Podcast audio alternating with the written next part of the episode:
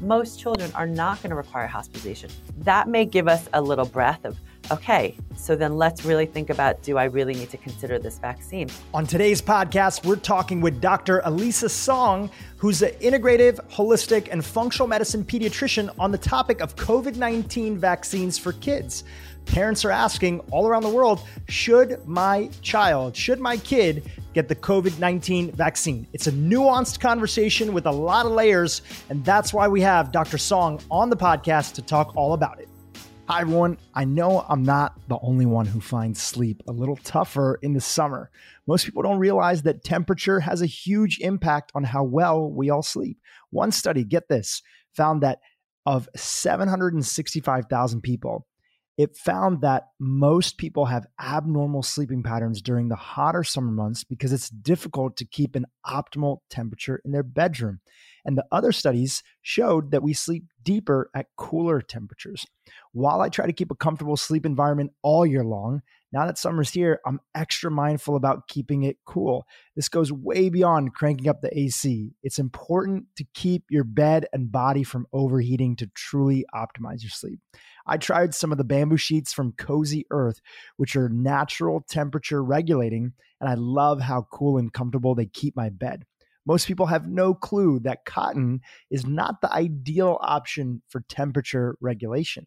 It was actually used as insulation back in the early 1900s and has been used for bedding even longer. It became a commonplace, even though there are much better alternatives like bamboo. With bamboo sheets from Cozy Earth, my bed stays just the right temperature, even when it's hot here in LA or wherever it is that you live. Plus, they use a special weave that makes them softer than any other brands I've tried. I also love that I can trust Cozy Earth because their entire line is free from harmful chemicals that are found in most traditional beddings. Right now, Cozy Earth is offering my audience 40% off site wide. This is the best discount they offer anywhere. Just head over to cozyearth.com and use the discount code DREW, spelled differently, D H R U 40, DREW 40. That's Cozy, C O Z Y, Earth, E A R T H dot com, and use the code DHRU40. I definitely recommend checking out their super comfortable bamboo sheets so you can get better sleep today. Hi, everyone, it's Dhru. There's a reason I've talked to so many experts on my podcast about magnesium. This super mineral is needed for over 400 enzymatic reactions in your body. In fact, every single cell contains it and needs it to function. Magnesium is essential for stress management and restful sleep because of its influence on neurotransmitters. It supports insulin sensitivity and fights the risk of type 2 diabetes. And magnesium also reduces C reactive protein and many other markers of inflammation, among so many other crucial functions. I personally started taking magnesium to help with my sleep, especially when I travel, which we're all starting to do again, and it's been a game changer.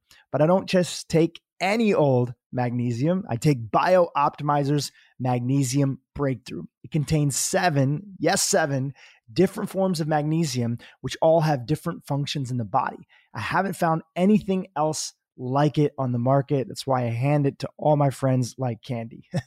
Bio Optimizers is great because all their products are soy free, gluten free, lactose free, non GMO, free of chemicals and fillers and made with all natural ingredients.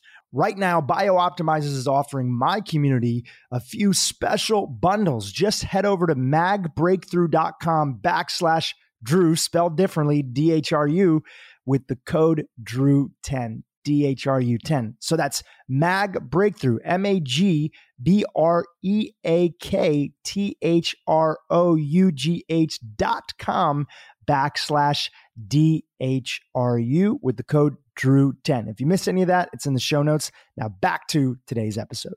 Welcome to the Dhru Purohit podcast. Each week, we explore the inner workings of the brain and the body with one of the brightest minds in wellness, medicine, and mindset. Today's guest is Dr. Elisa Song. Dr. Song is an integrative pediatrician, pediatric functional medicine expert, and mama. In her integrative practice, Whole Family Wellness, she's helped thousands of kids get to the root cause of their health concerns and help their parents understand how to help their children thrive, body, mind, and spirit by integrating conventional pediatrics with functional medicine, homeopathy, acupuncture, herbal medicine, and essential oils. Dr. Song has taught around the world on integrative pediatric topics for multiple podcasts, summits, nonprofits, and associations. Dr. Song is also the founder of Healthy Kids, Happy Kids, an online holistic pediatric resource to help practitioners and parents bridge the gap between conventional and integrative pediatrics with evidence based pediatric backed approach. Now, Dr. Song recently wrote an article titled, Should Kids Get a COVID 19 Vaccine? As you can imagine, the topic of vaccines, both for parents and children, can be very polarizing. That's why we invited Dr. Song on the podcast to specifically talk about the nuances around young teens and eventually kids potentially getting the vaccine and to dive into the research showing cause for concerns and questions that might be there. Now, before we jump into today's episode, I want to remind you that if you think vaccines are all bad, or if you think that vaccines are all good, carte blanche statement, one way or another, this conversation may not be for you. This conversation is for open minded individuals who want to dig into the nuances and look at the data. And Dr. Song will walk us through that data here today. Let's jump into today's interview with Dr. Elisa Song on the topic of COVID 19, kids, and vaccines. Dr. Song, welcome back on the podcast. It's a pleasure to have you here on this important topic that a lot of parents and people just in general are very interested in learning more about, which is all about COVID 19 vaccines and kids and the larger sort of conversations around that. So it's a pleasure to have you back on the podcast. Thank you, Dhru. It's my honor to be here. I want to read off. You wrote this beautiful article that we have. It's the first link in the show notes. We'll link to it so everybody can go see all the references that you have inside of there. There'll be some additional information you might present today, and we'll include those as additional references. But I want to start off by reading this beautiful opening that you put together. Um, and I'll, par- I'll paraphrase it so I won't go through the whole thing. You said some parents had already decided that when they were going to be the first in line to get the COVID 19 vaccine, as soon as the emergency use authorization was granted for the FDA for use in 12 to 15 year olds on May 2021. Other parents had already decided that there was no way that they would ever get the COVID 19 vaccine for their kids, even if the emergency use authorization was granted. This article, and I would extend this to this conversation, this conversation is not for either of those parents, he wrote. He said, This article is for those parents who have questions.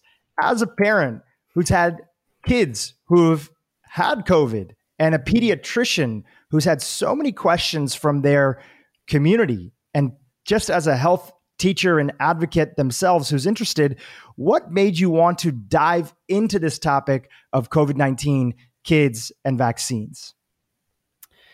Well, Dhru, of course, you know, everyone knows how controversial a topic this is. And, and, you know, it's something that I felt like I could not, not respond to, not help support parents through. You know, one of the most difficult decisions we have moving forward in this pandemic. The the answers are not easy, and I think for many parents who really looked at the vaccine decision for themselves and looked at the risk benefit analysis many parents chose to receive the vaccine and you know i wrote uh, an article on that and i actually taught a long master class on that to help support parents through that decision but the risk benefit analysis for children is very different. And it's something that we really want to make sure that we don't go into recklessly, that we have solid evidence to back our decisions as parents and as practitioners, and especially as pediatricians, you know, recommending the vaccines to their patients. So I really want to bring this information out to the public. Again, as you said, it's not an either or. And I 100% believe that the vaccine decision needs to be made by parents weighing their own family's risks and benefits, weighing their own child's risks and benefits, and really considering the larger, um, you know, public health needs, whether or not children actually need to get a vaccine for public health, and really looking ethically at our global pandemic and where we are now. There's so many different layers to this conversation, but really, I was thrust into COVID 19. I mean, we all kind of, we all were, right, unexpectedly. Um, but in February of 2020. I sat down and we were hearing these reports out of China, right, about this this virus. It wasn't even called COVID 19 yet. Uh, we called it, it was called SARS CoV 2. And so I wrote this article, Coronavirus What a Pediatrician Wants You to Know.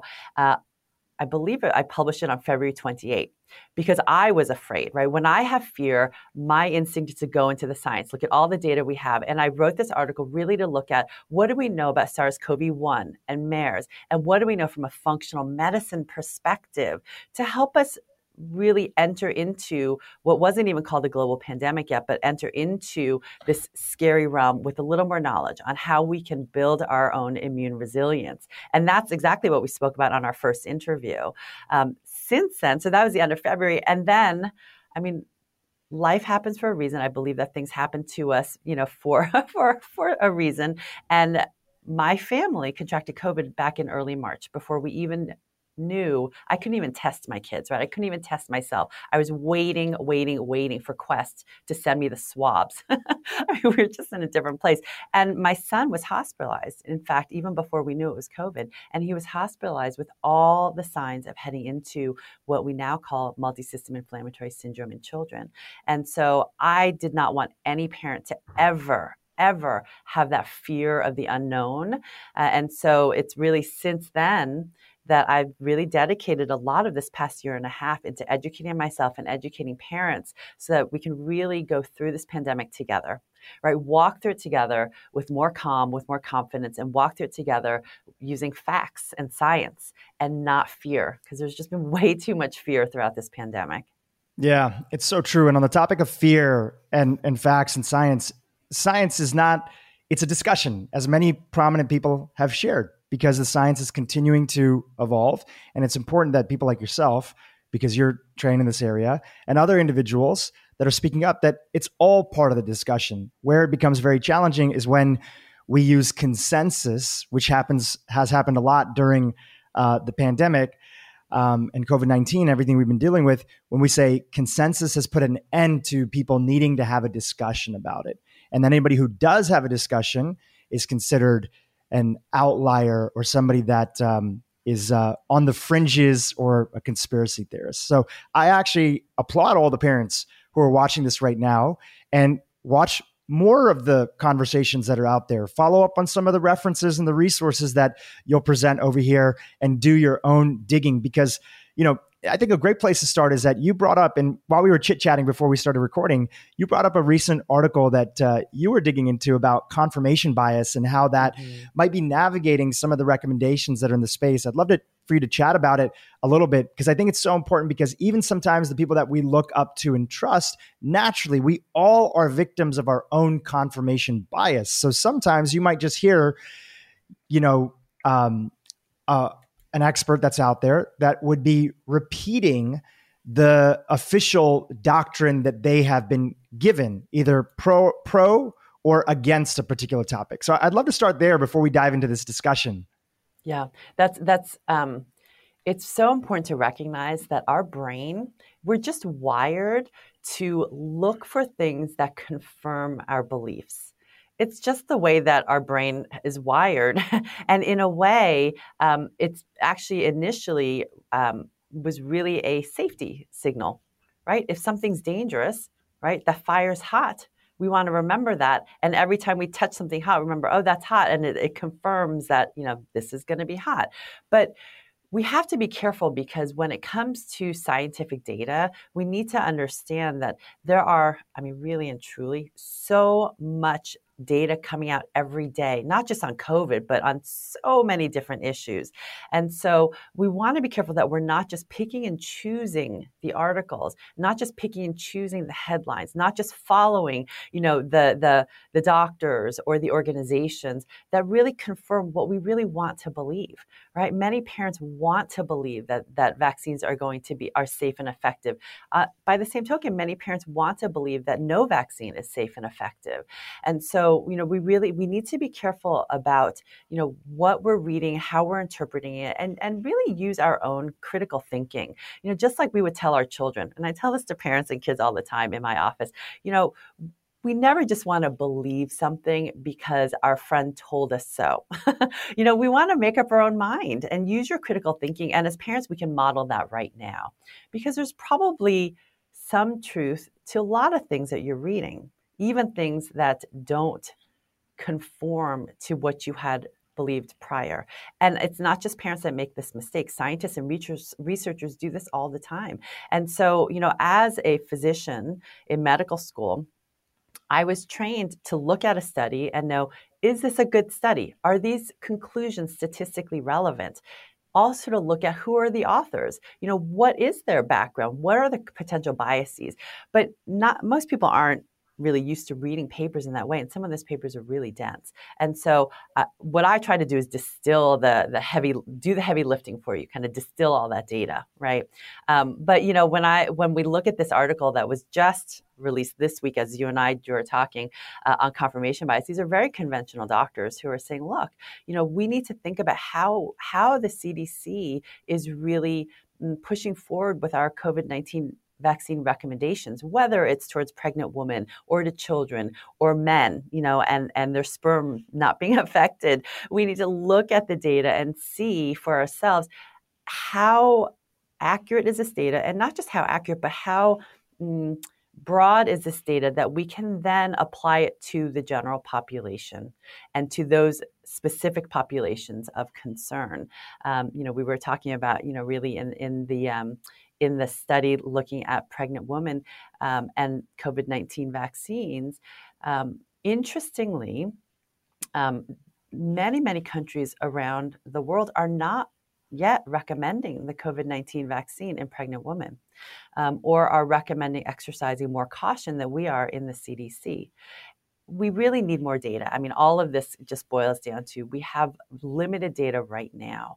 And with the data we have, it does look like probably the vaccines are going to be safe in pregnant women and that their babies are going to be have not have any worse outcomes uh, if women get the vaccine during pregnancy but we but none of those studies followed those babies out. Um, so i'm not saying that it's a good or a bad idea. What I'm saying is we need more science before we make those blanket recommendations. And this is something that these very conventional doctors in this Medscape article point out. You know, even thinking about right now, what's on a lot of parents' minds is back to school and what does the Delta variant mean for children going back to school? Um, we need to step back and say, well, look, let's look at what the information we have. Yes, we know it's more transmissible. Yes, we know that you know you are more likely to contract. Uh, uh, the Delta variant, um, you know, even if you're out doors, but that doesn't necessarily translate into more severe disease, hospitalizations, or deaths. So take a breath, right? This is where we always have to just kind of stop when we feel our fear and our anxiety mounting. And, you know, in this conversation around vaccines, there's probably not a single more emotional issue for parents right? What are the most emotional issues that we have that we try not to talk with about our families and friends? It's politics, religion, and vaccines, right? I mean, those those three are kind of like you know challenging to to uh, discuss. So when we feel our emotions rising, our anxiety rising, fear levels rising, uh, we want to acknowledge that you know, we definitely want to acknowledge, okay, I'm worried about this. I'm afraid of this. I've seen this data. What does this mean? Acknowledge that and then take a moment to breathe and then look at the data and think about what this means for your own child right? And that's that's where we really want to just um, you know again step back use our critical thinking brain and make decisions with with our thinking rational brain and not with our emotional brain. Totally. And i think that a beautiful part about that is that we all get fearful. We all have biases that are there. And if we can just own it and step into it, it's like, great, we're a human being anybody who has seen my show and seen different episodes knows that I have a natural bias towards holistic approach to interventions. And the idea behind that is that no system in the body is isolated on its own. Everything is connected to each other. And that comes out of my world and association of knowing incredible functional medicine doctors like yourself. And so i'm naturally biased towards a systems based approach thinking for diseases and interventions and other components that are there. And I own that, right? I own that aspect. And I also try to keep an open mind through that process of anything that might contradict that or push against it, because there's a lot of really innovative and interesting therapies and modalities that come that we may not know the mechanism of action of how they integrate with the whole system, or they might be biohacking drugs that you know friends are really into, and and it just to keep an open mind that you never really know what is going to be coming into the mix. But I think a great place to start and sort of set the seed for the foundation of the article that you wrote in this conversation is that um, let's talk about emergency authorization, emergency use authorization. So, the emergency use authorization was the primary vehicle. You know, normally vaccine trials take a lot longer than this last round did for uh, adults, and that's the primary vaccines that are out there: Moderna, Pfizer, Johnson and Johnson, and other vaccines in other countries. But that's the primary vehicle of getting this out to the population, the market right now, based on how significant of a risk COVID nineteen was for the general population. Then, what ended up happening, if I can understand correctly, is that for kids age 12, is it 12 and above? Was it 12 to 16? The, well, the Pfizer trial were, was in 12 to 15 year olds because Pfizer had been authorized for 16 and up. 16 and up. Got it.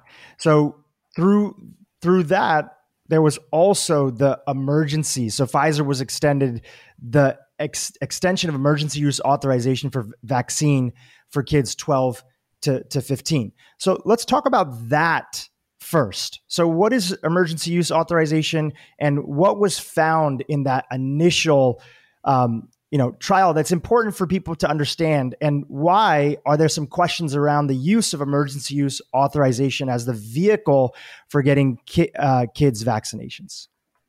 Yeah so you know one thing that we know well I'll, I'll read to you really what emergency use authorization means right? Please, please. because what what what people many people understand by this point is that the, all of the current covid-19 vaccines are not fda approved they are authorized for emergency use. And so the FDA approval process, which then would deem, you know, that would approve what's called a biologics license uh, for that for that vaccine, requires what the FDA calls substantial clinical evidence that the drug is safe and effective for its intended use and can be made according to federal quality standards. But in certain emergency situations, like a global pandemic, the FDA can grant what's called emergency use authorization without waiting for all the evidence needed for biologics license approval, FDA, full FDA approval. Uh, and the FDA d- must determine that the known and potential benefits outweigh the known and potential risks of the vaccine. So, when we look at how the trials were, were run through, um, the, there were substantial numbers of, of uh, patients, participants in the trials in the adult population. Um, when we look at the trials in the pediatric population, that's not necessarily the case. And I want to give you the exact numbers from the Pfizer data. Okay, so I'm going to look for that in just a second. Um, sure. But one thing that, that we know uh, with in terms of thinking about emergencies, sure, at this point now, we know who is more at risk for death and dying and hospitalizations, right, from, from COVID 19. We know that those are the elderly, you know, those 65 and up. Um, we know that, uh, that from a functional medicine standpoint, this is not surprising, but we know that those who have metabolic syndrome, obesity, chronic heart disease, chronic lung disease, chronic kidney disease, all of those chronic illnesses that in functional medicine we are trying to get to the root cause of to reverse and heal. And as a pediatrician, a functional medicine pediatrician, my mission is to prevent those in the first place in children. But we know where where those risk points are. For children, there has been some thought and some consideration as to really do these does COVID 19 in children really um, uh, create an emergency that um, you know would would warrant the, the approval of an emergency use authorization vaccine? A little bit of a different risk factor, right? A little bit of a different risk benefit analysis in children. And this is key. The FDA must determine that the known and potential benefits outweigh the known and potential risks of the vaccine, not just globally, but in this case for children, for 12 to 15 year olds, also now as the studies are moving down to younger, younger kids for children six months to 11 years. And that risk benefit analysis is not entirely clear just yet. We know that, you know, with the Pfizer vaccine and, and not just Pfizer, the mRNA vaccines, Pfizer and Moderna, that um, several countries have acknowledged a link at this point with myocarditis post vaccine, typically after dose two. Um, that's a very small risk, but we also, and we also know that there's a very small risk of myocarditis after the infection, right? I mean, that's that's been seen. There was a study of Big Ten collegiate athletes, right? These top athletes after COVID 19, and even months later had evidence of myocarditis, um, you know, on, on examination and on further study, more, you know, radiologic studies. So we need to compare, well, which risk is higher? You know, which risk are we more willing to tolerate? Um, so the Pfizer trial uh, that enrolled uh, 12 to 15 year olds enrolled a total of 2,260 children. Um, about 1,100 received the vaccine, about 1,100 received the placebo. And 660 of those vaccinated children were followed for two months after their second dose. Those children, 12 to 15 year olds, received the same 0.3 milliliter dose as adults. So, in each 0.3 milliliters of the Pfizer vaccine, there is 30 micrograms of mRNA. And so, the dosage was the same, and it was a two dose regimen, three weeks apart. Now, the Pfizer trials reported 100% efficacy. What does that mean? They said that there were no symptomatic COVID 19 cases in the vaccine group, whereas there were 18 cases in the placebo group. However, the trial results were not actually looking at reduction in hospitalization or deaths in children to report efficacy. The reason being is we can go into the numbers for children, but the rates of hospitalization and death in children are so exceedingly low and rare that in order to prove that the vaccines actually reduced hospitalization and death in children, they would have had to enroll an unrealistically high number of children. So, what Pfizer is looking at and what the FDA is is um, basing their authorization on is what's called immunobridging. So what that means is they're looking to see is there a non-inferior response in children? Meaning, do 12 to 15 year olds mount at least as much of an antibody response as the 16 to 25 year old age group. So they compared it to the next age group up what was found was that children mounted at least a 1.76 times higher antibody response than the 16 to 25 year olds. So, you know, on first glance, you might think, wow, that's great, right? Higher antibody response, more protection. That means it's going to be more effective. But we know from an immunologic and a functional medicine standpoint that more is not always better, right? We don't necessarily want more antibodies. We want effective antibody response. Yeah, you don't and want we, your immune system to be completely ramped up and you don't want it to be completely low. You want it to be operating right there in the middle, appropriate for the situation. Yeah. And that's where we see, you know, that theoretically, you know, from an immunologic standpoint and from a functional medicine standpoint, a stronger, higher immune response might then lead, as you said, Dhru, to a more dysregulated immune reaction, more inflammation, and then possibly more side effects. And that is what we saw. You know, the side effects immediately that were noted in the 12 to 15 year old age range were similar. Those immediate side effects, fever, fatigue, you know, headaches, things like that. Um, but they were noted at a higher rate in the 12 to 15 year olds than in the 16 to 25 year old age group. Age group. Um, we also know from the myocarditis analysis, you know, in, in vaccine recipients, that young males, especially, but also some females under 30 are more at risk for myocarditis. Well, we don't know just yet because the vaccine for 12 to 15 year olds was really just authorized in uh, mid May. Um, and we are seeing that you know millions of doses have already been giving out, given out. And we are noting an increase in reports of myocarditis post vaccine myocarditis and pericarditis in the 12 to 15 year old age range. Um, we need to now look at is that rate higher in the 12 to 15 year old age range than in the 60 to 25 year old age group, um, which theoretically possibly. That being said, we also want to step back and note that overall, you know, these these reports make the headlines, but overall, the numbers of children who are developing myocarditis and pericarditis post-vaccine, it, it is higher than the baseline that, that we would expect from the general population, but still appears, at least according to the CDC data that they presented at their meeting on June 23rd, still appears to possibly be lower in the 12 to 17 year old age range than what we might expect um, from COVID 19. But this data is not, we need to continue to analyze this data. Very, very important. You know, this is where, you know, for parents to make that informed decision, we need to look at weighing the risks of post vaccine adverse events with post COVID infection, serious adverse events. We know theoretically, and again, from an immunologic standpoint, anything that could happen after infection could theoretically happen after vaccination.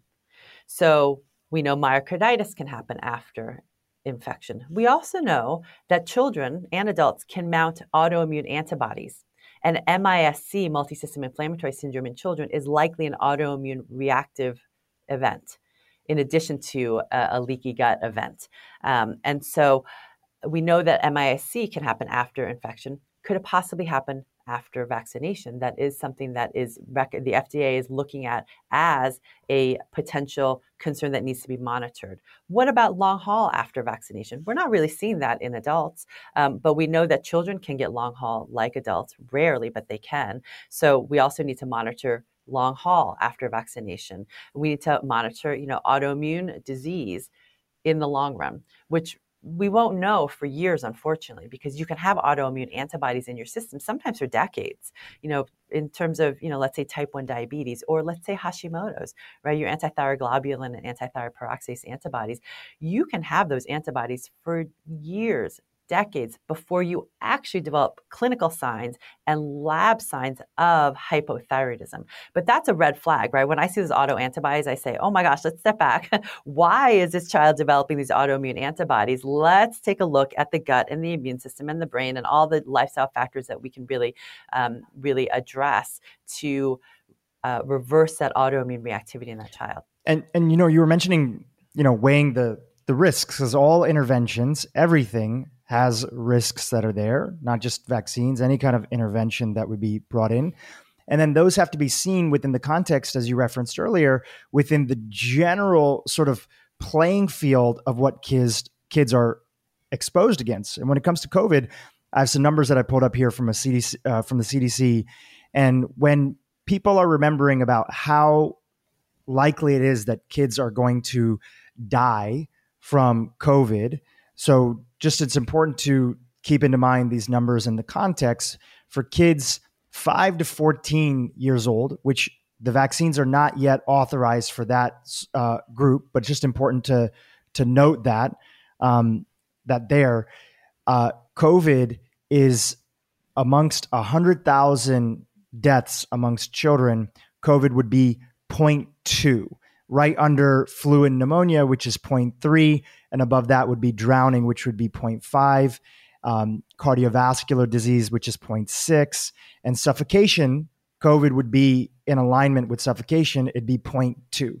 So I think it's important to understand, you know, the larger context around, I think, some of the questions that you brought up in your article and other individuals that you referenced, you know, very mainstream public health uh, experts and medical doctors like Vinay Prasad, the first thing that they're asking is that how severe is COVID for kids in the first place? And would the emergency use authorization, does it does it stand to give emergency use authorization when first of all covid is not as extreme for kids in the the first place i think that's an important thing to take mm-hmm. into uh, context now, you know, I, I do want to point out though that, you know, many people will say, well, COVID is, you know, um, it's less serious than the flu in kids. And, you know, I, that's a little bit of a, we can't really compare. It's not apples to apples necessarily. And, you know, it is true, you know, when the CDC data looking at kids in that first, um, uh, well, and even, you know, in Hong Kong and different countries, looking at children, you know, with COVID nineteen who are actually diagnosed with COVID nineteen,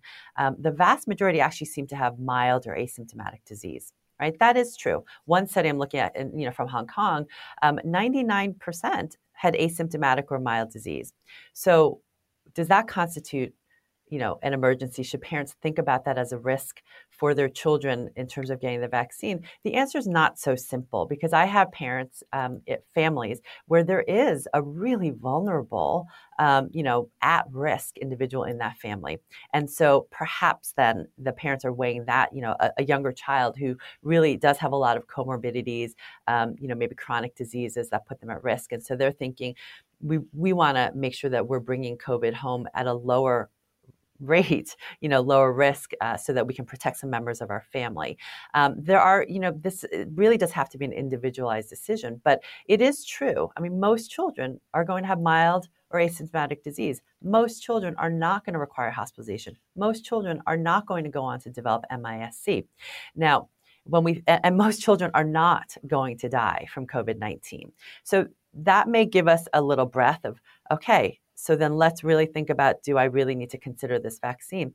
Um, on the other hand, you know, there are some kids who are getting hospitalized. There are some kids who are getting MIS-C. There your, are some your kids, kids who are dying. Ho- your, your son was in the hospital. My son was in the hospital. But even despite that, right, that was back in March of 2020 even despite that, you know, this this is the fear that a lot of the um, you know policy recommendations are, are holding on to, you know, for parents. Well, kids can get hospitalized, kids can die, kids can get MIS-C. I just want to put that into context too for parents that yes, that, yes, absolutely, that can happen, right? But it's really, really rare really, really rare. Um, can kids get long COVID? Yes. And, in, and that is something that we need to look at. Again, really rare, but we do need to really think about, um, you know, how do we, um, how do we follow and track these kids? Because in my mind you know Dhru as, as you're noting i'm sure you know in the in the other adult functional medicine doctors that you're speaking with long covid is is probably going to be our next public health crisis right? And and needs to be addressed. And if, if children will get long covid that is going to be a consideration. Um, you know stepping back though you know i always think well let's put this into the larger context of what are we doing for our children in the united states? How are we preserving their health? How are we helping them thrive? And when you look at the leading causes of death even during the pandemic and before the pandemic the number two top two one and two causes of death by far, by far, um, even during the pandemic, is injury, accidental injury, and suicide. Right? I mean, we are are in this. You know, we've been in this epidemic of mental health crisis for our children um, for decades now. And you know, even before the pandemic, when you look at the rates of dying from, let's say, the flu, um, you know, 15 to 19 year olds, 27 times more likely to die by suicide than the flu. Um, 10 to 14 year olds, 13, over 13 times more likely to die by suicide from the flu. And during the pandemic, children were actually more likely to die from lower respiratory tract infections and flu than COVID 19. So we have this even bigger differential. So I just, you know, we need to really hopefully take this in the broader context of let's yes let's think about covid-19 in children but let's think about how are we going to keep our kids healthy right during the pandemic but also post pandemic you know how are we going to come out of this right? And and you know it, it may be the case that for children um, a covid-19 vaccine doesn't make sense for many children given that we don't know the long-term risks of the vaccine and given that we you know that the short-term risks of infection and possibly the long-term risk of infection are lower. Again we need more information and data on that. We're weighing both sides. And i say at the end of my paper if anyone tells you that that the vaccines are 100% safe and effective um, and don't cause any long-term serious adverse events maybe they're right, but they definitely could be wrong, right? On maybe the they're hand, guessing right, but they're not basing that on data that's out exactly, there because it hasn't exactly. been studied yet. And then on the flip side, though, for those who tell you that these vaccines are completely ineffective and dangerous and will only lead to long term serious adverse events, I mean, they could be right, but also they could be wrong, and they're not basing that on data either, right? Because we have enough data I would say worldwide, that these vaccines are contributing to lowering rates of COVID 19 in adults, lowered rates of hospitalizations, lowered rates of deaths. Even with the Delta variant in the UK, um, as they're seeing more, more cases of Delta, they're seeing lower cases of hospitalizations. So, does that mean that the vaccines are maybe not reducing the risk necessary of contracting the Delta variant, but lowering the risk of hospitalization? I think that would be great, right? Um, you know, on the other hand, uh, you know, really for when we're looking at um, um, you know moving forward with this discussion with children like you said we just we need a lot more data um, and and this is where you know for parents who are listening right now I wish I could give you the answers. I wish I could say yes or no 100%, um, but that wouldn't be good science, and I would not be a good pediatrician if I did that. Would yeah, I? that's not I the goal. That's yes, not the goal. The goal is to really um, have you think about these different factors, do the research yourself, and and well, read you know the research that you can you know I, am i'm, I'm going to keep presenting all the data that i find and really try to tease out the information for parents so you can make an informed decision for your child no matter what and also no matter what you know going back to school this fall there's still going to be covid but there's going to be flu. There might be stomach bugs. There might, might be cold. I'm already seeing a bunch of colds. My ch- my kids both had a cold, a really bad cold last every, week. Every friend right? I have, their kid right now has a cold because yeah. kids are starting to hang out again. You know, it's it's all over the place. Yes, and regardless, right? Most of our kids aren't going to be eligible for vaccines by the time they go back to school in fall. Um, and many parents are waiting and watching and seeing. And if you've been following me, a lot of parents are actually waiting to see maybe perhaps this Novavax vaccine might be a better candidate for children than the Pfizer or Moderna vaccines. Um, but the fact remains, we need to focus on how do we build our children's immune resilience, no matter what, right? Get them resilient so that whatever they're they're facing, you know, whether it's this the SARS-CoV-2 or any other infection, that they can get sick. Maybe they get really sick, but they bounce back 100%, right? I mean, knock on wood, you know, Bodhi, who, you know, got very sick with COVID 19, he has zero residual effects that I can see. Um, but I used all of the functional medicine tools that I had been researching, um, you know, to, to get them there. And I use all of these functional medicine tools to help support parents and children um, when they do get vaccines, if they do choose to get vaccines, so that we really reduce that risk of tipping over into that infl- hyper-inflammatory response that we don't want to see. So there are ways to mitigate that for sure. So one question for you, um, you know, you mentioned earlier, and people saw this in the publication and the news reports about it that Pfizer had noted that their vaccine was 100% effective in those in those group of kids, right? Now, from my understanding, and I might I might have this incorrect, but I was listening to an interview of um, public health official who was describing sort of the design of that study, and one of the things you know they have they're they're not injecting kids nor adults with COVID, you know, virus to see, they're sort of putting them out there in the population, right? They're putting them in the out there in the population to see who gets COVID naturally, who doesn't get COVID naturally. Now, I don't remember the exact date range of when the trial was conducted, but one of the questions that was there is just naturally because of starting to be adult vaccination, all the precautions that people are taking, mm. is it, and then kids just natural less likelihood of being infected from the vaccine. Um, first of all, everybody agrees that no anything can be 100%, you know, in any category. It's just, you know, that's it's never going to be the case and we'd be setting up vaccines for failures if we would say that something any intervention is 100% effective. But is it also that part of the challenge with the trial is that um, we're sort of putting kids out there in the population and just seeing who gets COVID naturally amongst themselves. And at that point in time, when the trial was conducted, there's just less COVID or less exposure to COVID in the first place. Is that a consideration, or did I miss something with that? You know, it's interesting because the trials were done, you know, uh, earlier this year. You know, the authorization was granted May 13th, I believe was the date. Um, so the trials were still ongoing, you know, um, when it's interesting. At that time in April, there were reports, headlines children are making up a higher percentage of new COVID cases, right. which was true. At one point in April, children made up a little over 24% of all new weekly COVID cases.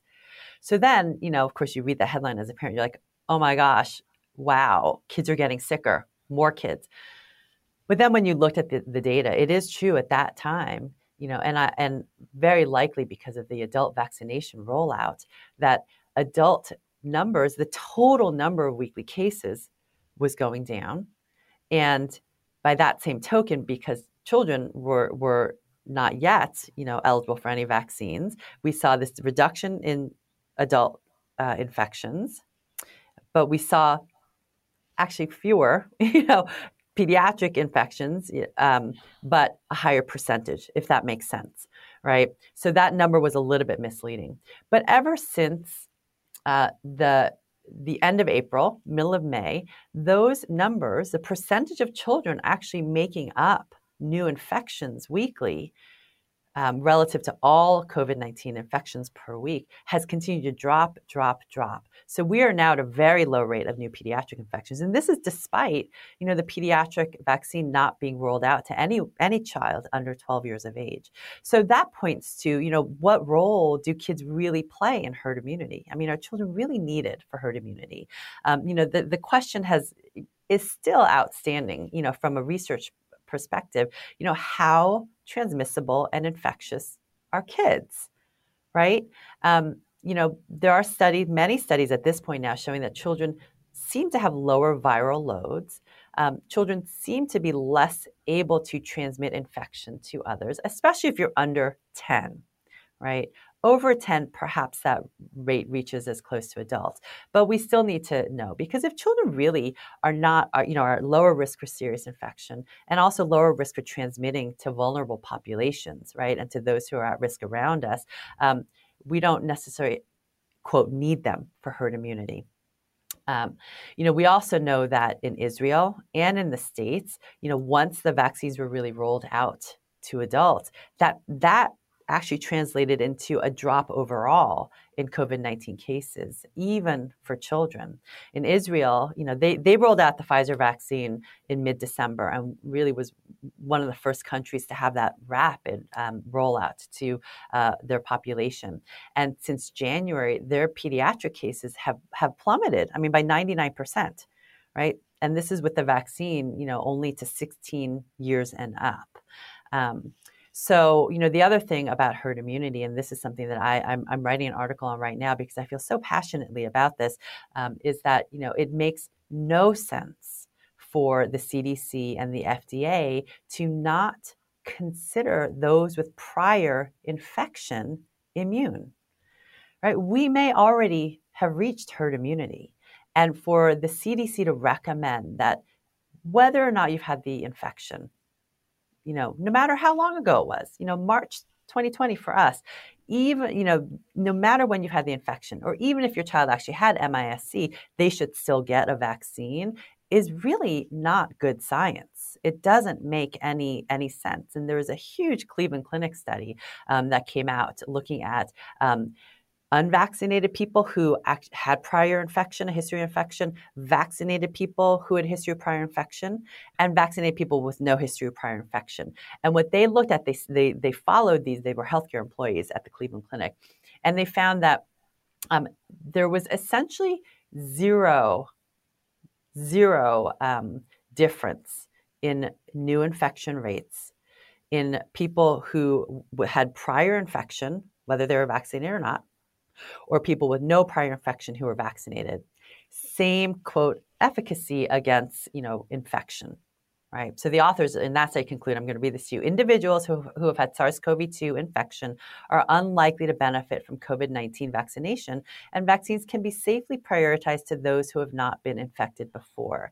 I think that's a really important point. Um, you know, many, many studies now, in fact, one that was just released this past week, showing that B and T cell immunity from infection and vaccination have long lasting um, immune effects and very likely are going to be effective against variants. And I would posit, and I think we need to look at this. I would love for someone to do this research. I actually think that natural immunity probably is more effective against variants than um, than vaccination, because theoretically. Oh, and that Cleveland Clinic study I was going to mention, you you have this in your article, which we have the link in the show notes to to your website. I think it was like fifty three thousand people, so it was, it was yes. quite large. 52,000. Yeah, 52, very large study, right? Um, and, you know, when we look at, you know, theoretically why natural infection, prior infection, uh, would actually be more protective against variants. Um, you know, with the with the current vaccines, the current vaccines are only targeting the spike protein. So we're mounting B cell and T cell responses, antibodies to the spike protein you know, the, the S1 subunit and the S2 subunit of the spike protein. And those are the antibodies that we measure to see, you know, um, how, quote, effective the, the vaccines are. On the other hand, when you get natural infection, you're not just making antibodies against the spike protein, you're getting, you're making antibodies against many, many other epitopes and antigens. You know, something like 1,400 epitopes, um, are, you know, mount a T cell response in our immune system. And the nucleocapsid antigen, of the, of the SARS CoV 2 virus appears to be preserved. It's an internal antigen, a protein. It appears to be preserved across almost all the variants that have been looked at, as opposed to the spike protein, which mutates relatively quickly, which is why we're kind of, you know, uh, looking at are these vaccines still going to be effective, uh, you know, for variants. Um, but the nucleocapsid antigen, we make nucleocapsid antibodies, we make T cell responses against this, uh, against the nucleocapsid protein. So it, it, makes sense theoretically that prior infection would actually give better protection against whatever variants may come. Now that research still needs to be done, and I'm certainly not recommending that everyone just go out and get COVID, right? Um, but you know, when we look at uh, you know the the numbers of people who have had prior infection, children and adults, um, and the number of kids uh, and adults who, if this policy shift happened, wouldn't need the vaccine. We are looking at, and I, I actually wrote these numbers down for the article that that I um, am writing. Um, as of July 6th, right, we are speaking, Dhru and I, on July 7th. As of July 6th, there have been in the US 33.7 million cases of COVID. Okay. That means now, when you remove the 605,000 deaths from there, over 33 million kids and adults in the US have had COVID, right? If the CDC made this, what I would call an evidence based policy shift, and said that, hey, if you've had prior infection, you don't need the vaccine, that means then with those 33 million children and adults not needing the vaccine, we in the US would have 66 million doses of vaccine that we could distribute to other countries in desperate need. Right? I mean, from an ethical standpoint, you know, we're in a global pandemic. I, I hear people, you know, my family's in my practice, our family, we want to travel. I said on my bucket list, as soon as the world opens up, we're going back to Australia, right? But that's not going to happen if we don't work as a world to end this global pandemic. So I really, I think, you know, ethically, we have some responsibility here, um, you know, as as a, a major, you know, world country who is doing well right now, you know, during this pandemic, to step back and think, you know, how do we make sense of our place in the world and our role in helping to reduce this global pandemic? You know, that's a great place to ask with all this data out there and with very prominent figures questioning sort of the priority and focus on why are we so obsessed with kids getting the vaccine right now especially with all the data that you mentioned out there what are some of the if you know i'm asking you to step out of your pediatrician science hat and just thinking from um, human being standpoint, what do you think are some of the motivations of why there's so much focus on sort of, I would say, maybe even pressuring families and kids and using maybe fear to to really say this is something that we have to do now. And again, I want to add the caveat that there's plenty of people on the other side that are saying that you're going to destroy your kid's life if you're going to give them a vaccine, which is also what we're saying is, you know, doesn't yeah. seem to be evidence to support that either. But where's the push when, especially so much of the rest of the world, and one thing that affects, you know, if it takes longer for India to recover, if it takes longer for other countries to recover, it's going to make it harder for us to recover in the United mm-hmm. States as well. Where's some of that push and that fear motivation coming from? If you thought, you know, if you had to think about it, where would it be coming from? Oh my gosh, Dhru, that's like such a such a heavy question, and I think that you know, I think it bottom line, it, you know, for it comes from from the unknown, right? It comes from that fear place where um, you know pediatricians, the CDC, the FDA. Um, I mean, I'm not going to say there isn't some financial motivation on the part of vaccine manufacturers, but at the same time, you know, I really and truly believe that that you know most policy officials believe that the vaccine is the only way out of this pandemic.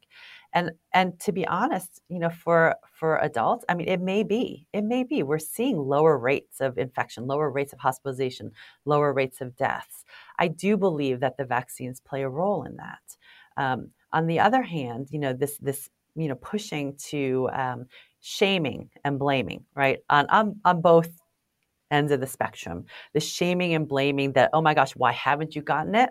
Or the shaming and blaming of, oh my gosh, you you got it. What did you do to your kid? Right? That has to stop. And But I, that is coming from really a lot of this fear of the unknown. On the one hand, this fear that well, maybe kids could get sick, maybe kids could die, maybe kids, you know, could get long haul. On the other hand, you know, maybe kids can get really serious adverse events. Maybe they can get MIS-C or autoimmune disease from the vaccine. So it's it's so much um, so much of it is is really fear based and um, you know and that's where you know at, for me as a mom you know when i read certain headlines um, that just make my heart stop right? I mean I, that is like i've said i tell parents when you read a headline like that you know like um, you know the headline out of brazil that children are dying at much higher rates right? Um, and then i and you know I, my heart sank and i thought oh my gosh is this going to happen here? Could this happen to our kids, right? And then you, like I said, you just acknowledge that fear, you know, because we we we want to do the best for our kids, right? We we want to make sure. I mean, you know, I, honestly, you know, the parents, especially mothers, I mean, every single decision feels like such a huge decision. And I'm not just talking about the vaccine, I'm talking about which preschool to send your kids to, right? You're like, every little thing. I mean, I agonize. I probably went to 30 different preschools for Kenzie, right? Just because I'm like, what if I choose the wrong one and I mess her up for life, right? I mean, this is like these thoughts that go through. And, you know, but you know, whether or not you expose your kids to COVID 19 um, or the vaccine, I mean, that's a huge decision. Um, so, you know, I, this is where I think just kind of understanding some some of the the factors. I, I as we go through this pandemic, you know, I'm much less concerned that children really and truly are at risk for serious disease and serious outcomes. It can happen, absolutely. But that is where, you know, I'm also really passionate and adamant about the fact that no matter whether you've gotten a vaccine or not, you know, step back and think about how do we, how do we really use our functional medicine knowledge, um, you know, to build up our kids' immune systems. Um, you know, we were talking about really, you know, the sort of in this global pandemic, you know, some of the ethics around, you know, maybe distributing this vaccine that uh, even the World Health Organization and, you know, Monica Gandhi, Vinay Prasad, you know, Peter Doshi, I mean, these are names that you and I have spoken about as, as being really, you know, very reasoned voices during this pandemic. And they're very conventional doctors, right? And so, um, I've been I've been grateful for some of their commentary, but they are very you know uh, outspoken about the fact that they do not believe children should be prioritized, you know, for COVID-19 vaccines, not just yet, not just while we're still in this global pandemic. And the World Health Organization, you know, also, you know, does not consider children a high priority for vaccination. So if that's the case, you know, maybe we should step back as parents, as policymakers, as researchers in the United States and say, hey, do we need to slow this down a little bit? Do we need to think about, you know, are there other um, are there mitigating factors that that really make it so that we don't have to rush into getting emergency use authorization for children can we take the time you know to do you know further analysis and really you know obtain a biologics license approval for children as opposed to just emergency use authorization.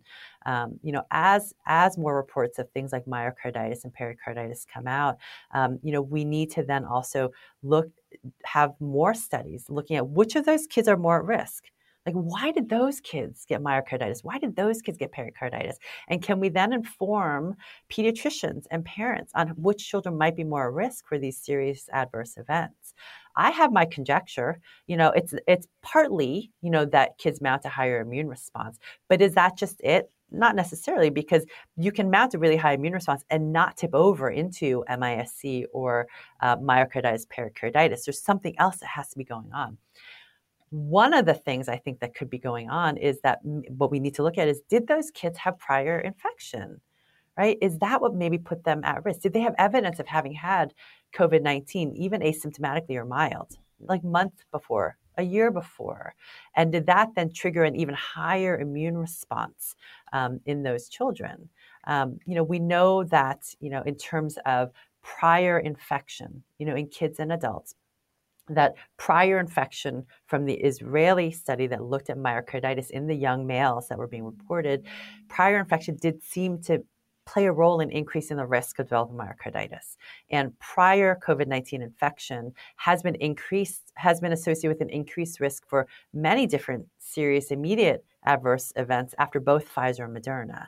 Uh, and so, if we know that, should we step back and say, hey, should people with prior infection, first of all, do they need a vaccine? I think probably not. Second of all, should we look at a lower dose for maybe those you know people with the vaccine, or maybe do they only need one dose? Um, maybe do we you know test that people for antibodies and T cells before they get a vaccine, so that we then can get the vaccine to people who are much lower risk for serious adverse events who actually could use the protection. I mean, all of these thoughts kind of go through my head that I feel like, you know, if we're going to take this, uh, look at this from a scientific perspective, an evidence based perspective, and a non fear based perspective, we really need to sit back and ask the right questions, right? Ask the right questions so that we can get to the right answers so that parents, policymakers, physicians, we all are on the same page and can make the best evidence-based recommendations for for our patients. And I, and I think part of that goes into this conversation of when some of the data is unfolding. For any parent who's listening, you know, I'm not a parent, um, you know, yet, but I hope to be one day. For anybody, any parent who's listening, then also a little bit of the pressure of immediately making a decision, like putting your foot in the ground and saying yes, or putting your foot in the ground and saying no, especially it does seem, you know, this is just me looking from the outside, that there is a little bit of a campaign to maybe um, that came out from the CDC initially. I think it was well meaning. I think it was well intentioned. It was trying to get parents and um, doctors and individuals who are paying attention to say, look, this is a serious issue. The initial vaccine trial amongst you know the kids were showing it's 100% safe. We need to really push this forward and and really help people understand. Even the CDC um, was accused at one point in time when they started releasing some of the information of having you know five to seven week old data that they were putting out to the population, as you referenced earlier, in terms of how uh, significant the new cases were amongst amongst children and and you know mm-hmm. and kids that were there. And I, and I think they pulled back a little bit since that time period. But what what I've been what I wanted to bring up is that when you are deciding and trying to decide what's the best for your family, if you understand and balance in one side the true risk that kids have or don't have, and then you're looking at a possible intervention that's there, a little bit of the pressure and the fear to make a decision right now is pulled back a little bit. And then you could say, I can wait a little bit more for some information if that's a place that you're in right now where you are wanting some more information that's there. Um, yeah. I, also want to I also want to reference you know one other component you know for anybody who's listening, uh, you know who understands that vaccines have a role, just not COVID nineteen vaccine alone, but vaccines have had a role in public health throughout the history of medicine. There's been a lot of vocal individuals, and one of them has been um, you know Martin Kulldorff, who's been quite a controversial figure during the pandemic because early on, he was sort of saying very honest statements. You know, this is a uh, medical doctor, professor at Harvard Medical School, uh, background in infectious disease, uh, you know, all the things, all the accolades that somebody would need. And um, he got a lot of flack early on for saying, like, look, we need to focus on uh, really the elderly and the most vulnerable. And he was one of the authors of the Great Barrington um, Declaration that also I believe uh, uh, there's three other two other authors that were part of that too. Anyways, what he was saying, and he's very much like vaccines have a role inside of medicine, and I you know I believe in them. Said if we're not careful with how we go about kids and vaccines and looking at the safety signals that are emerging, we could have we could waste so much goodwill on a whole generation of people by shoving vaccines down the throats of people before we have the data that's there specifically for kids. And if you are a believer in in vaccines and understand that they have a role in public health in addition to uh, you know other interventions that are there, you understand that this is actually being taking a more watchful eye and paying attention to things and not allowing our confirmation bias to just shove our opinion down the throats of everybody else is actually a good public health policy decision just in case if something were to come up later on you know and then god forbid a whole bunch of people have lost trust in vaccines that previously would have would have had that trust in a more tempered environment yeah, I mean, I, that is is such a good point. I mean, we cannot do more harm um, than the harm we're trying to prevent, right? And you know, like we said in the beginning of, of our conversation, the the, the risk benefit analysis for children is very different than it is for adults and for those who are at risk. Um, you know, we in the states here are in a position of I would say of luxury, right? Where, you know, we are, you know, our case numbers are down. We feel more comfortable. You know, we, you know, things we're we're seeing signs to party like it's 2019, right? I, you know, I'm not recommending that by any means, right? It's not 2019 yet. You know, we're not done with this quite yet, um, but we can see an end in sight, right? And you know, so does that mean then, you know, really rushing into this. And I will say, I mean, just going back to the shaming um, and the peer pressure, it's not just for parents. I mean, my gosh, I mean, teenagers are some of the population that that come into me and they want this vaccine so desperately because they see this as their ticket out, their ticket back into, you know, playing with their friends, going to concerts, you know, hanging out, you know, not having to wear masks. And, you know, I just, my heart goes out to the teenagers right now and to the parents of teenagers um, because I'm seeing seeing and hearing a lot of butting heads and that's no way to make a decision right? It's no way to teach your children how to make a decision either and and sadly i've had some teenagers who you know as soon as they turn 18 they're saying well i'm just going to go and get it anyway but but you know i'm not going to tell my parents and i i just never want that for any family. I want but also that's their be, that's their right right? That's it is that's their, their right. right. as it an 18 year old that they can do that. Absolutely. And in other other states you know um, kids can give informed their their informed consent for vaccines is as young as 12 um, but what what truly is informed consent right? We also as parents don't want to just necessarily present the data that confirms our confirmation bias to our children right? You know presenting the data this is how we teach our children to make good decisions for themselves with that scientific brain reading articles critically you know trying to look at you know evidence from all you know the entire spectrum of opinions um, and and really you know teaching them how to make the best decisions for themselves no matter what that decision is so i do i think you know we this is this is an opportunity um, but you know for teenagers it's also not necessarily a, a choice either. Um, you know, some schools, high schools, are mandating um, the vaccine, um, so the uh, or not necessarily mandating it, but in effect mandating it because if you are the only one in your class who has to sit there with a mask on or you can't participate in in the school's camping trip or you can't do whatever it is you know you can't play basketball or you can't, can't play, play basketball mm-hmm.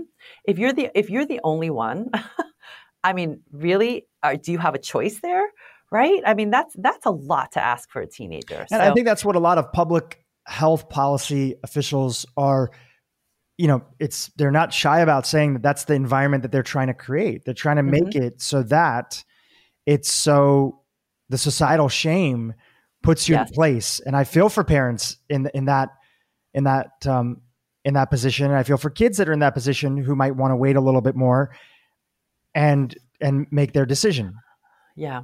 It's it's tough. And that's where i feel like we we need to um um policy won't change you know based on uh we will not be able to affect policy change with um, with just loud voices, right, and and fear and anger. Um, we we we will need to really look at the data from as unbiased and objective you know a viewpoint as possible and present the data.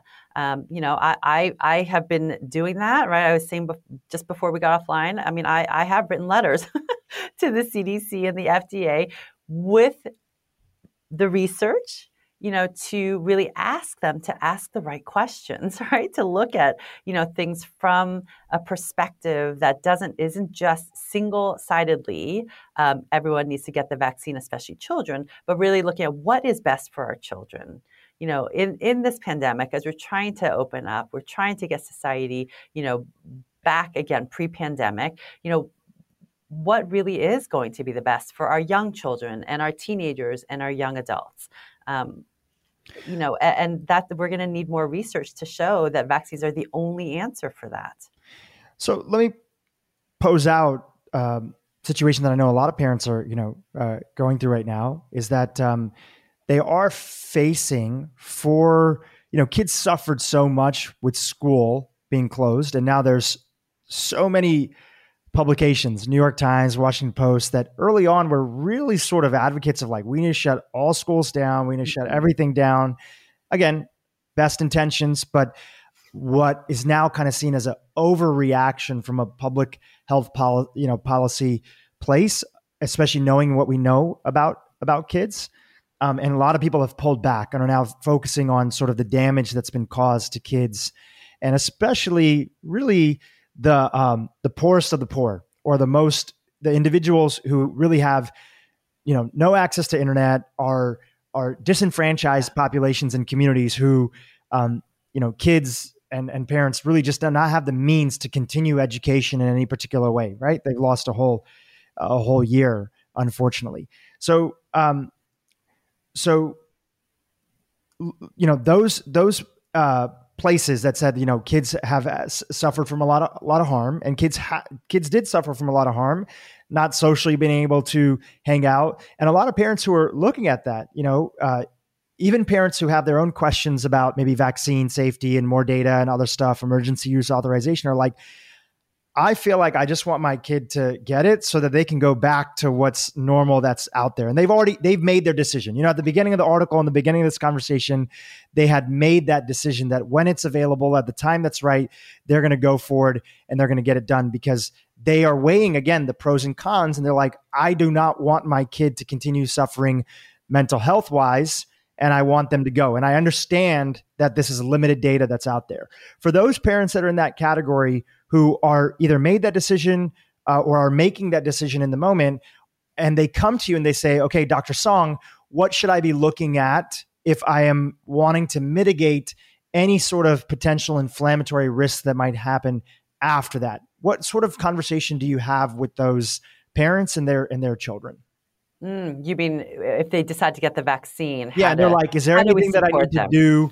And you know, we've decided we've decided to make you know get the vaccine what you know what do we need to be thinking about or, or doing mm-hmm. for our mm-hmm. kids um, and you know I've, I've been having this conversation with parents from long before the pandemic you know because children you know the the childhood vaccines are part of you know many pediatric visits and um, you know families come to me uh, i mean not for that integrative functional medicine, medicine perspective on how do we um, you know really look at first of all the um, what's best for our kids in terms of what do they really need right uh, and you know how do we mitigate any potential theoretical reactions um, especially in california where there really aren't any choices for for parents um, if if they want their children in school uh, to be able to let's say space out vaccines or you know selectively do the do the vaccines um, against the diseases for which their children may actually be at risk.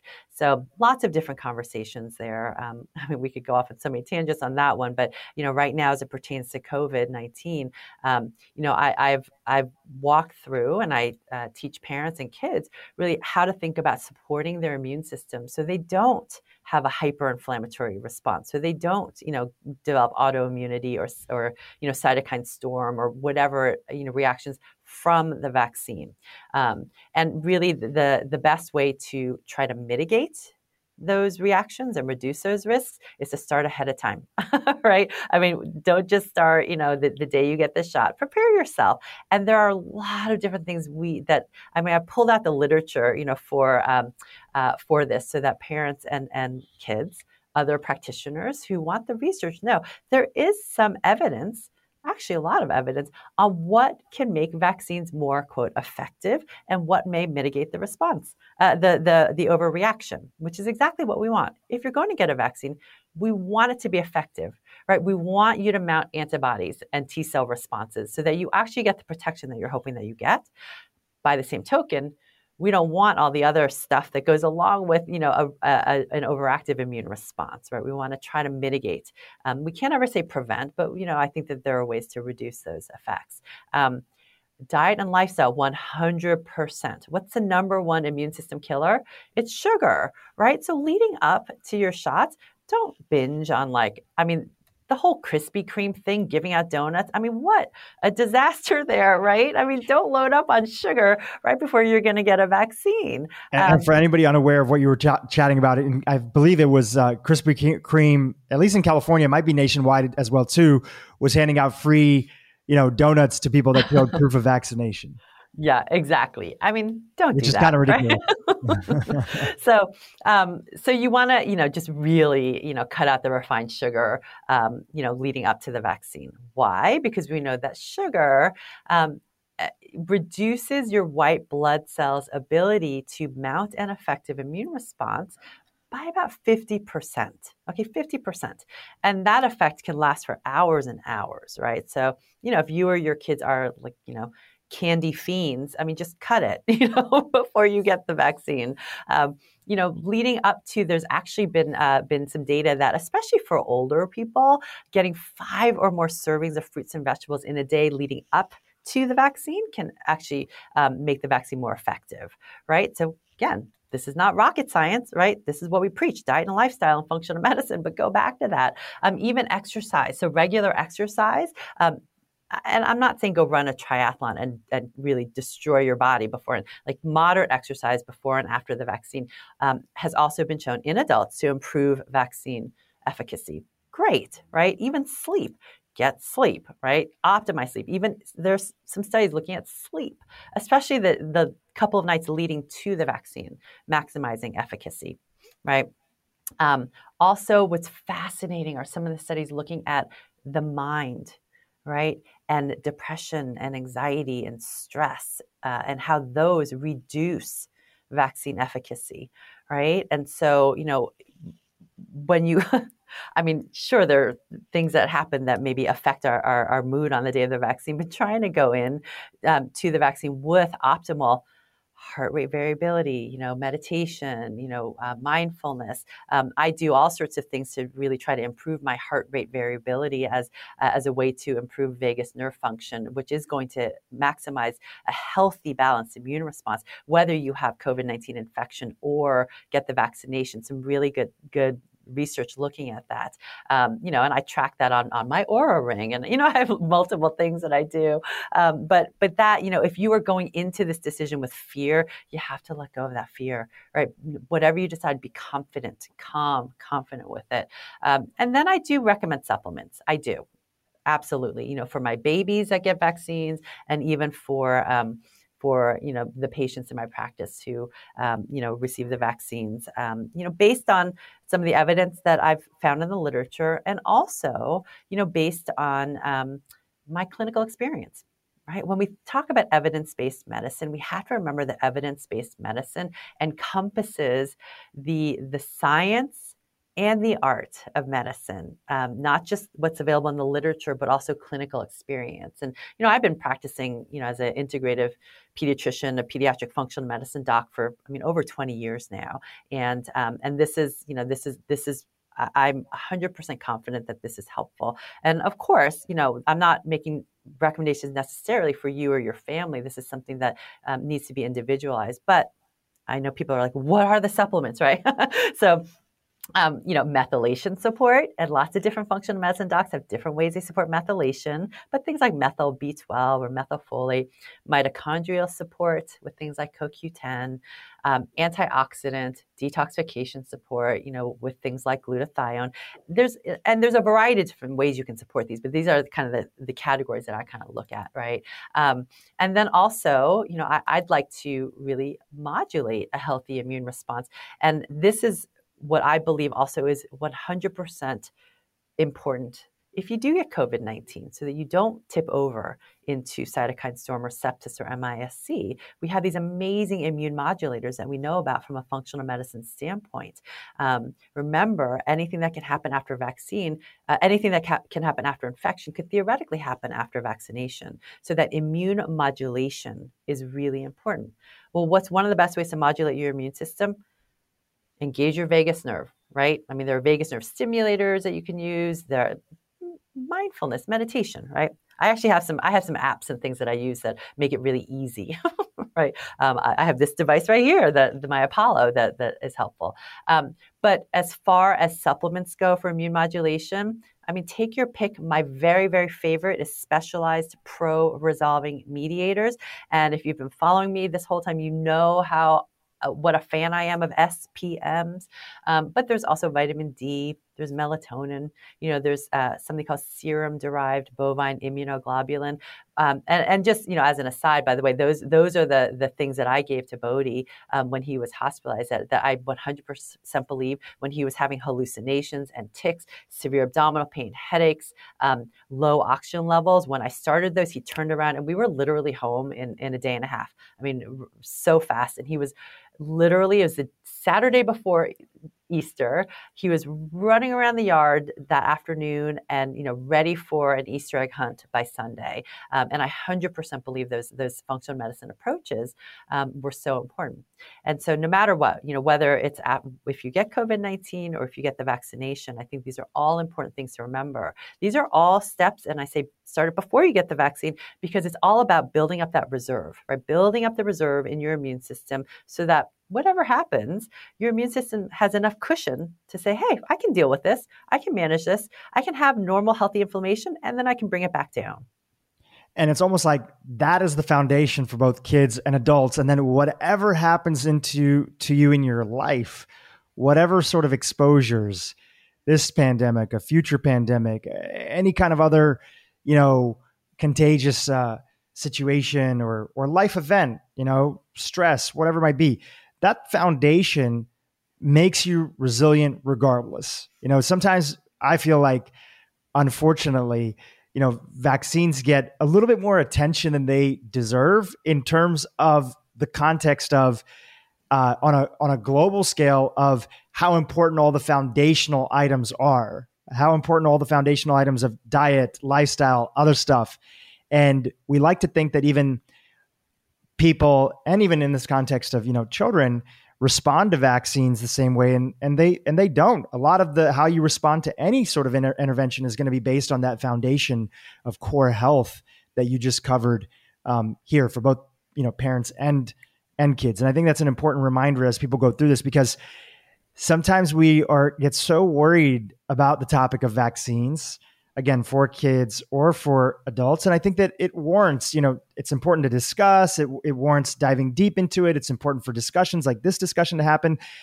And largely the human body is very resilient right? It's very resilient when that base foundation is there whether somebody went for the vaccine or whether somebody didn't go for the vaccine. And i think that's an important part of the discussion. It's almost taboo to talk about it but it is part of um, you know the emerging data that we're starting to see from people that are out there that are willing to have that conversation and say like actually it, it does matter. It does matter that you know we're not obese. It does matter that we reduce our sugar. It does matter that we have exercise and sunlight and, and these other factors that are there.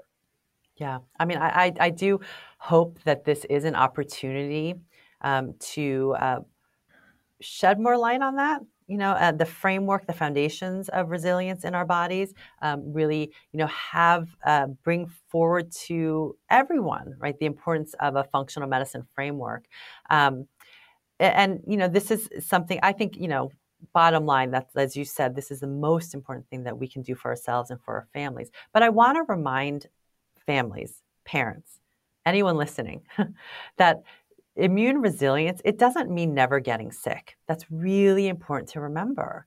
And there's no shame if you do your best and you still get sick because we still have our genes, right? We still have our epigenetic predispositions. And despite, you know, doing everything we can, sometimes things will not go the way we had planned. Because in the early days of the pandemic, there was also a lot of shaming. You know, if you did get sick, well, yeah, you we must talked not about be that living that. Yeah, you, you must not be, you know, um, you know, practicing what you're preaching. And this is just, you know, even from some of my functional medicine colleagues who got very sick with COVID, and there was such shaming. And it's like, no, that's we need to really be in this together, but mm. understand mm. that this is the foundation right?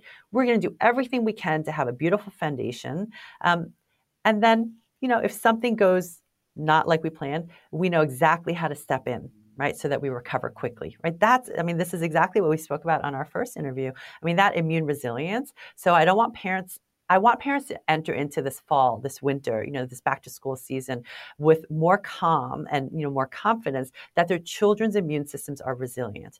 Um, and that doesn't mean never getting sick. It doesn't mean hiding them away back home in a closet, because as you said, kids need to go back to school, right? This kids back to school should not hinge on whether or not they get a vaccine. They should go back to school. Schools need to reopen again. Right. Um, but, you know, that, so I want parents to understand if you start building up these foundations now and continue on, you know, as your children enter school or in this, into this fall and winter, they may get sick, but we want them to get sick and be able to bounce back really quickly. And that's what we can do with some of these functional medicine foundations. Ah, such an important point. So as we conclude here and you know we wrap up this interview, I think there's a couple of key points. You know, when I walked away from reading your article, you know, even though I don't have kids, I have so many folks asking me for resources that might be there for kids. And when your article came out, it was one of the top ones that I'd been sending them sending to them in addition to some of the names that you had mentioned earlier and their thoughts about um, you know, where we stand in terms of emergency use authorization and, and COVID vaccine for kids. But z- zooming out, I think you know, a couple important topics that are there um, that push up against some of the narrative that a lot of people have heard. Um, is that most likely if somebody did have this also includes for for kids if somebody did have covid there's going to be some um, natural immunity that's part of that mm-hmm. conversation it's leaning more in that direction than not and sort of the official answer that I do want to acknowledge, um, you know, that that CDC was sort of sharing was we don't know, so we're going to err on the side of everybody. It's all or nothing. Mm-hmm. You either you, you know you got to get the vaccine, right? But it does seem to be that if you've had it, there is natural immunity that that comes from there, right? And we can provide some more resources that people can dig into it. The Absolutely. Sec- second one is, yeah, you know, COVID hospitalizations and deaths for kids extremely rare, extremely rare, and um, plenty of resources that are out there that were on that um, that topic. Uh, yes, there was a clinical trial that was there for the vaccination on kids, and as far as it is compared to some of the other clinical trials that they did for vaccines for adults, smaller, right, and more information is still continuing to come out. Who knows? We might do another podcast in three months and the conversation is different, right? But at least right now, on July 7th, uh, 2021, um, there is limited data. And it's okay to say that. It's okay to say that because that's what emergency use authorization is. It was taking the limited data and saying that we're making it a- available. And it doesn't mean that um, it still means that people can weigh that the pros and cons of that information with their own, um, you know, their own physician and their own doctor. And luck, and hopefully you should be so lucky, although there's not that many of them, that you can find an open-minded pediatrician, especially if you have, you know, a child. Um, at least somebody that's willing to look at some of the d- data that's out there, or like an article like you've put together.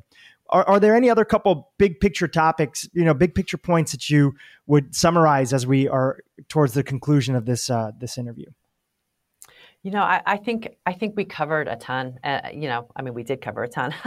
I mean, I think that that really, you know, what what what I want parents to recognize is that you know things things are changing, as you said, right? And and you're absolutely right. I mean, even you know, two months from now, three months from now, once kids are back in school, um, we may be having a different conversation. But bottom line, you know, I think that um, right now, it really for parents, uh, my goal is to with articles that you're going to be providing the links to, not just mine, but you know all the different articles.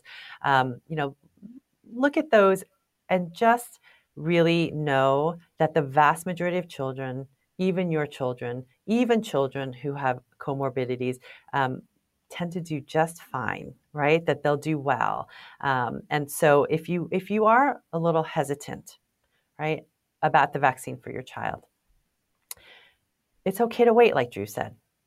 But arm yourselves with the knowledge on how to build up your child's immune system so that you don't have to be afraid right? You know we just don't we want to you know when we take action and we know that the, the things that we're doing are helpful for our kids that's when we feel empowered and that's when the fear goes down so don't live in fear you know live live in empowerment uh, and and move forward with all the tools that we know can help your child I mean, really, from a body, mind, spirit perspective, right? Really help them be resilient. Well, one one clarifying question that I want to you know bring up as we were concluding in, which I know that a lot of parents have, have asked me if I have any resources in this area. And I told them, just hang on, you know, because I'm not the expert, I'm not the physician, but I interview them and I can ask, you know, Dr. Song, you know, in your article, one of the statements that you had uh, that was really highlighted and, and bolded, we referenced it earlier, but just want to ask a clarifying question that a lot of people have. So you, you wrote that I believe that children, teens, and adults with known prior SARS CoV 2 infection should not receive their COVID 19 vaccine until further investigation. And that's where we were sharing that is it mm-hmm. for kids, especially if they had COVID, does it, you know, are some of the kids that were having these, um, you know, inflammatory responses and the heart health issues that were there, was it because those kids that had the vaccine and had those responses had COVID prior, right? That, that's the question. Yes. Right? yes. That's what we're waiting for. Now, within that context, a lot of parents are like, I don't know if my kid mm. had COVID or didn't. You know, they got what I thought might have been a mild flu, or they had like got really bad cough in the early days of, you know, March and 2020 and April 2020. I don't know. Was it COVID or not? And especially because kids, even when they do get COVID, it tends to be overall, it tends to be, you know, mild. Um, your son, as you mentioned, you know, you took him to the hospital and there are situations like that, but overall it tends to be mild. How are you helping parents who are navigating this conversation, you know, figure that out? Are you recommending certain testing that would be there? Um, is there anything a little bit more um, specific that you would give to parents who are like, actually, I'm not even sure if my kid had COVID or not? Yeah. And, you know, this is not just for, for parents, this is for adults too, you know, with or without kids. I mean, many adults are asking the same thing. I wonder if that flu like thing, even in like December of 2019, was COVID. Because now we know that SARS CoV 2 was probably around, at least in California, you know, before, before January of 2020. Um, so, one of the biggest, biggest problems right now is also with COVID testing, you know, antibody and T cell testing those are all also um, just uh, have been released under emergency use authorization, right?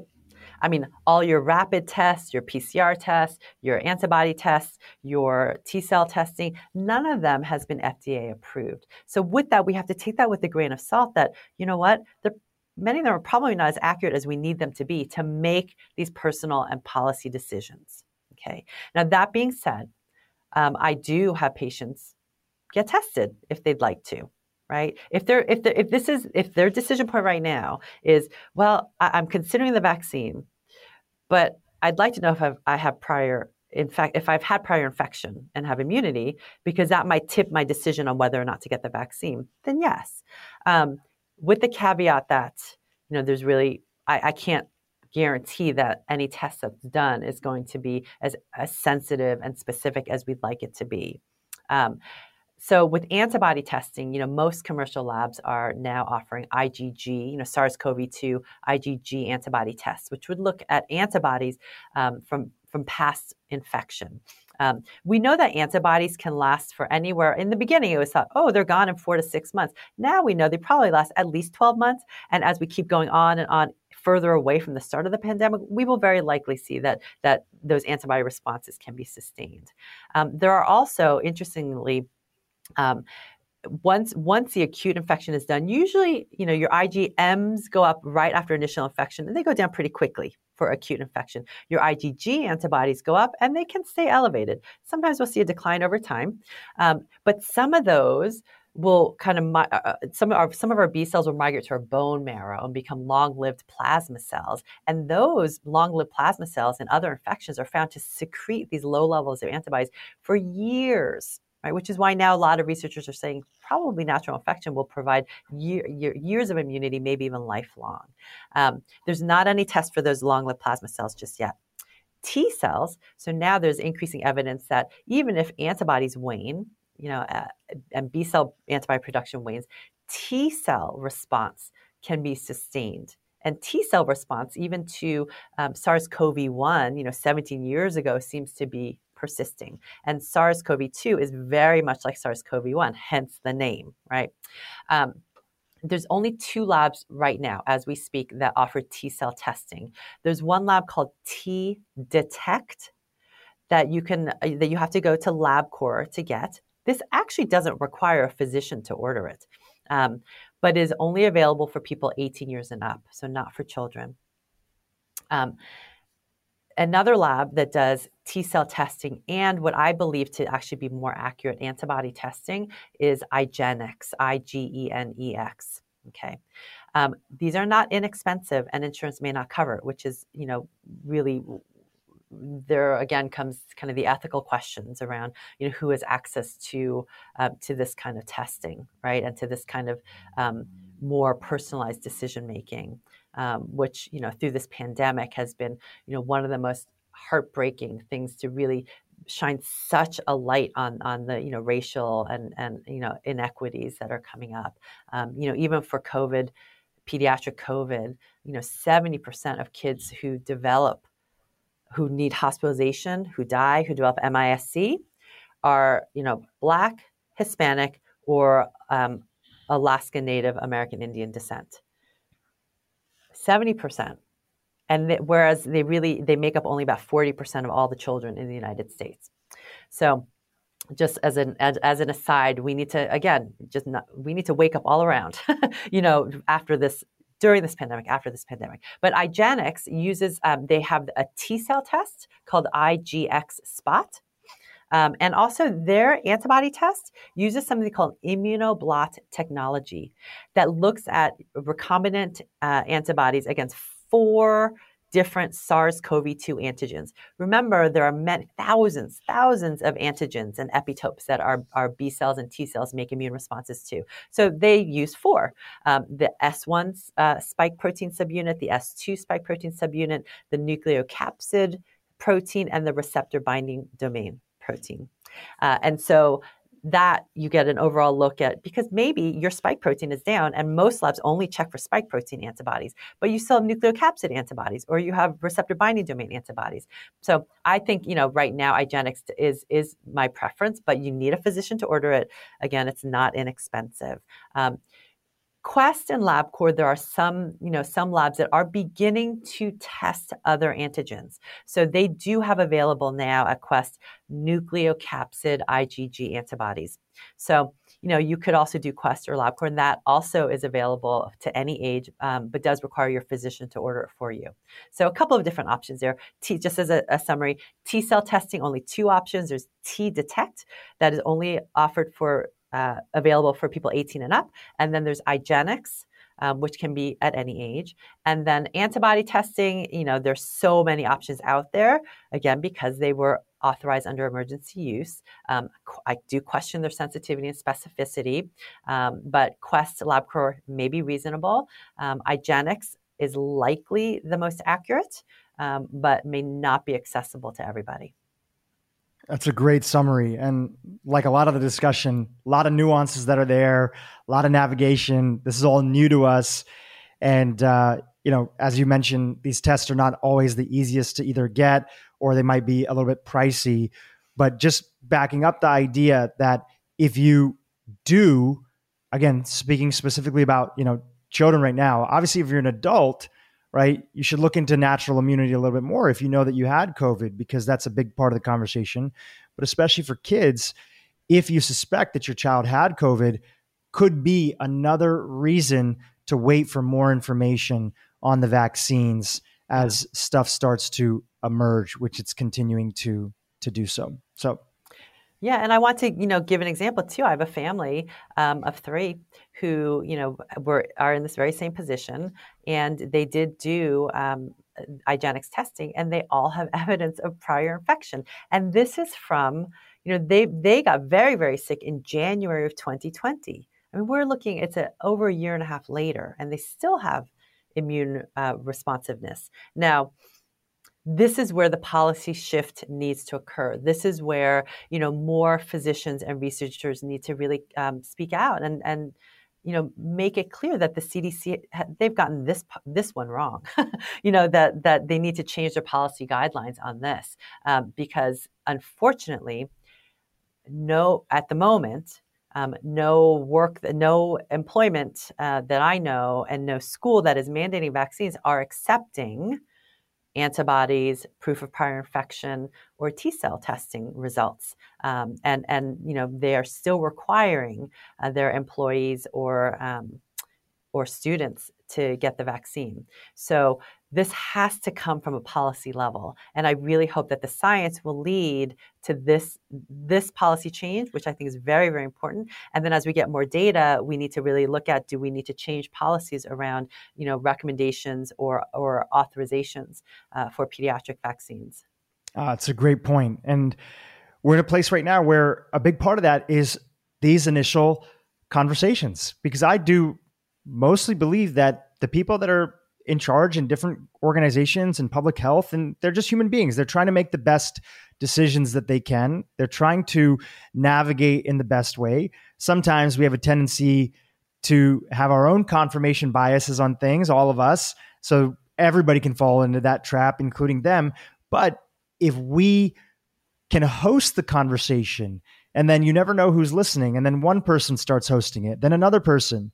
You saw this with at least the dialogue, you know, in, in the early days of the pandemic. You were banned on Facebook if you referenced any kind of questioning around the lab leak theory and questions around gain of mm-hmm. function mm-hmm. research, right? And since that period of time, as most people know who are watching this, that has been completely opened up to being a very potential and real possibility, at least one that's deserving of questions. Mm-hmm. And who knows if this video will be allowed to, you know, be on YouTube and other stuff that, you know, there's been some questions about discussions around kids and vaccinations and allowing those conversations to happen. But without these conversations, we can't at least be open to the possibility that there are some things that we have not hit the nail on the head with, and we have to look at it from a different standpoint. So, Dr. Song, I so appreciate you being the host of these conversations with your writing and being willing to come on this podcast and other shows that are out there. And um, I just want to acknowledge you for that because I'm sure you've gotten it from both sides. Especially, you know, you can you conclude your article and you say uh, something. You said, as I've said many times before, I'm not 100% pro-vaccine. I'm not 100% anti-vaccine. I'm 100% pro-child, and that should be the case with everything, right? We don't want to put, you know, we don't want to attach ourselves to any intervention. You know, we want to attach ourselves to the outcome of healthy people, healthy families, healthy adults, healthy kids. And uh, it takes a little bit of courage to put yourself out there in a time where people are even afraid to approach the conversation because they're worried what are other people going to think or are they going to get deplatformed. So I appreciate you being willing to put yourself out there. Mm, thank you, Dhru. I'm, i so appreciate you providing this platform to be able to get more information out, and um, you know your work that you're doing to really bring functional medicine to the public. It's so needed, and this is just this is this is the time, you know, for all for all of us to work together um, to really create a new movement of health because we are we're, we're not we're not going very far the way we're going and uh, and and I so appreciate you um, asking the questions because good science starts with asking the right questions and you know we should never be um, uh, we should never be censored for asking the questions, right? We, we need to look for the right answers. Ah, it's well said. Your website is healthykidshappykids.com. You can find the link to your article, Should Children Get the COVID 19 Vaccine? And that has a ton of references inside of there. Um, any other place that you'd like to send the audience if they want to keep in touch with you and stay uh, abreast of all the cool things that you have coming up, including, I think, a book coming out in like a, a year and a half, two years, which yes. we'll have you back on the podcast. 2023. So. 2023. We're not going to talk about what it is, but just know that it's coming out. Where else would you like to uh, send the audience if they want to keep in touch with you? So, um, the best place is to also follow just some of the some of the you know research and and um, information that I share, not just on COVID because there's so many other kid things, right? Um, is my Instagram account, which is Healthy Kids underscore Happy Kids, uh, or Facebook, whichever you do. Facebook is um, also you can just search Healthy Kids Happy Kids, um, and so those are the two best places. And uh, also, if you want to keep abreast of all of my articles and any classes that I offer, you can just sign up for my newsletter at healthykidshappykids.com, and that's the best way to find all of the information that I have. Dr. Song, thank you for being here.